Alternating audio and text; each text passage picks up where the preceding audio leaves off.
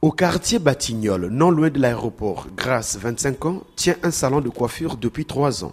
Mais ces derniers temps, elle a du mal à faire de bonnes recettes. Ses machines sont souvent à l'arrêt, faute de courant. Sans courant, les machines ne peuvent pas fonctionner. Là même, si une cliente arrive, elle veut se tresser, laver la tête, on ne peut pas faire sans l'électricité. Donc là, on est pénalisé parce qu'il n'y a pas le courant. C'est un manque à gagner pour nous parce qu'on paye la maison, on paye le courant nous-mêmes aussi. Grace n'a pas assez de moyens pour s'acheter un générateur. La société énergie électrique du Congo assure que le problème des délestages est en passe d'être réglé. Son directeur commercial syriaque Abdon Moussongo Munzanga reconnaît que le réseau a connu des perturbations. Il y a des jours où on n'a pas de délestage. Le premier, il est que nous avions connu beaucoup de problèmes euh, à partir du 20 du mois passé. Nous avions eu quelques problèmes euh, liés au déficit de production sur le système électrique national. Confrontés aux coupures récurrentes, Brazzaville et Kinshasa, séparés juste par le fleuve Congo, viennent de lancer un projet commun dénommé Boucle de l'amitié énergétique pour tenter d'y remédier. Ministre congolais des hydrocarbures,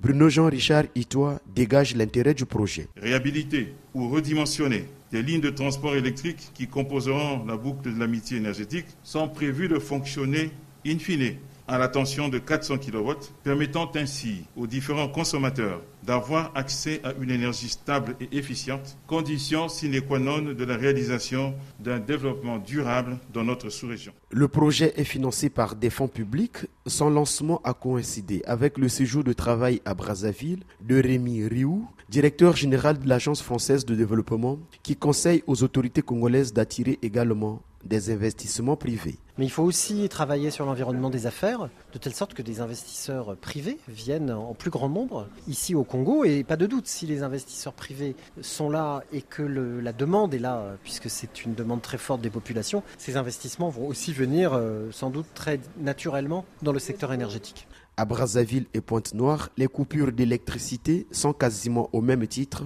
que celles d'eau. Loïcia Martial, Brazzaville, RFI.